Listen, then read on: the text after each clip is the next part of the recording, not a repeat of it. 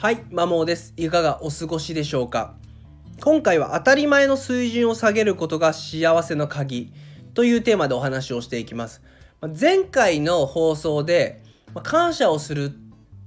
という場面で、まあ、当たり前の水準を下げることが自然と感謝の気持ちが出てきて表現できるっていう話をしました。それと仕事においては当たり前の水準を上げた方がいいけれども幸せにおいては当たり前の水準を下げた方がいいのではっていう話もさせていただいたんですけども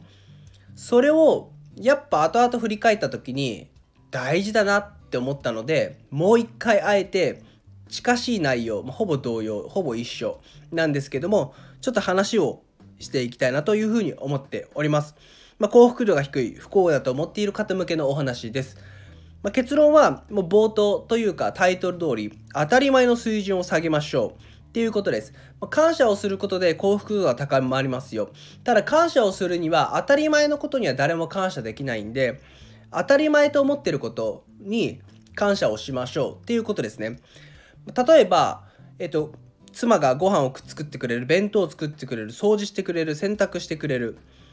これ当たり前なのかっていうのを考えてほしいんですね。まあ、例えば多くの方であればよくあるのは、まあ昔であれば男の人が、まあ、夫が働いて、まあ、妻が専業主婦であれば、まあ、全般的に家事をするのが妻になる。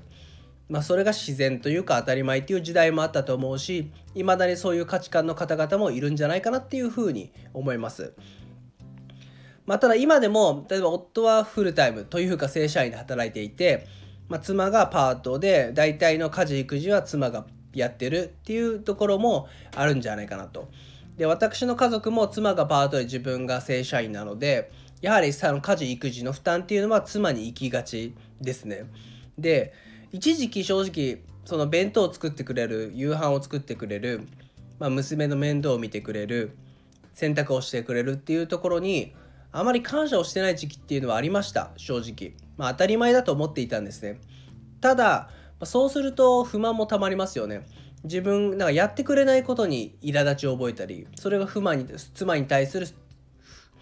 ストレスだったりで妻もなんか別に義務じゃない法律で決まってるわけじゃないのにわざわざ自分のをしてくれるっていうことに不満も多分あったと思うんですよね。で口数少なくなり感謝の言葉も言わないから、まあお互いが不満を抱えてるっていう状況がありました。うん、なのでそこからやっぱこれって本当に当たり前なんかなっていうふうのを今一度自分に言い聞かせてそこからこれ当たり前じゃないなと。妻は別に何も義務もないのにやってくれてるんだから感謝するっしょ。っていう感じで意図的にというか意識してちゃんと感謝の言葉を伝えるようにしております。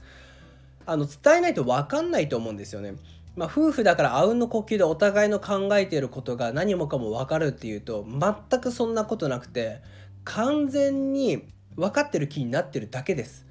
というのもその夫婦間でお互いのビデオ上でその表情を読み取ってどういう感情なのかっていうのを当てる検実験をしたことしたのがあるんですね。で結果多分最大で35%ぐらいしか相手パートナーの考えてること分かんなかったです。要は65%以上は少なくとも全然違う見当違いな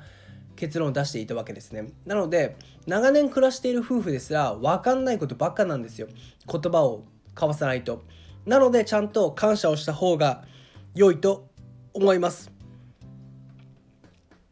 で幸福の逆説っていう話があるんですね。これも前回の放送でお話はしたんですけども幸せを求めれば求めるほど幸せになれないだったり社会的文化的に成熟している、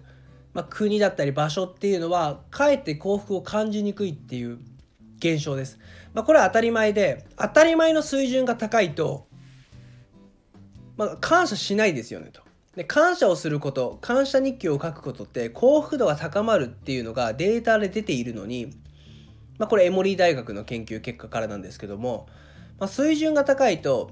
当たり前に感謝できない。基本感謝することが少ない。むしろ満たされないと不満を覚えたりストレスを抱えたりする方が増えると思うのでそうすると必然と幸福度って下がりますよね。ということです。なのでまとめると当たり前の水準を下げましょう。それが幸福の鍵です。本当に今起きてることって当たり前なのかやってもらってることって当たり前なの？なの違うよねっていうことであれば積極的感謝の言葉を書きましょうっていうことですね。まあ、よくとはいえ当たり前なんだから感謝しようがないよっていう反論があるとすれば、えっと、横比較と縦比較がおすすめです。横比較っていうのは日本はこれだけ平和だけど世界で起きてることに目を向けましょう。例えばガザ地区で起きてることウクライナやロシアの戦争、まあ、最近であれば能登半島地震の被災されてる方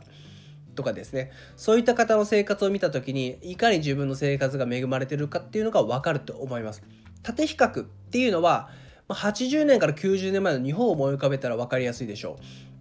まあ、戦争をしていて変な話あのいつ変な話といういつ自分が死ぬかわからない。そして大切な人を失うかわからないという状態で生きてる方がいたはずです、まあ、そう考えると今置かれている自分の状況ってなんて恵まれてるんだろうっていうふうになりませんでしょうか。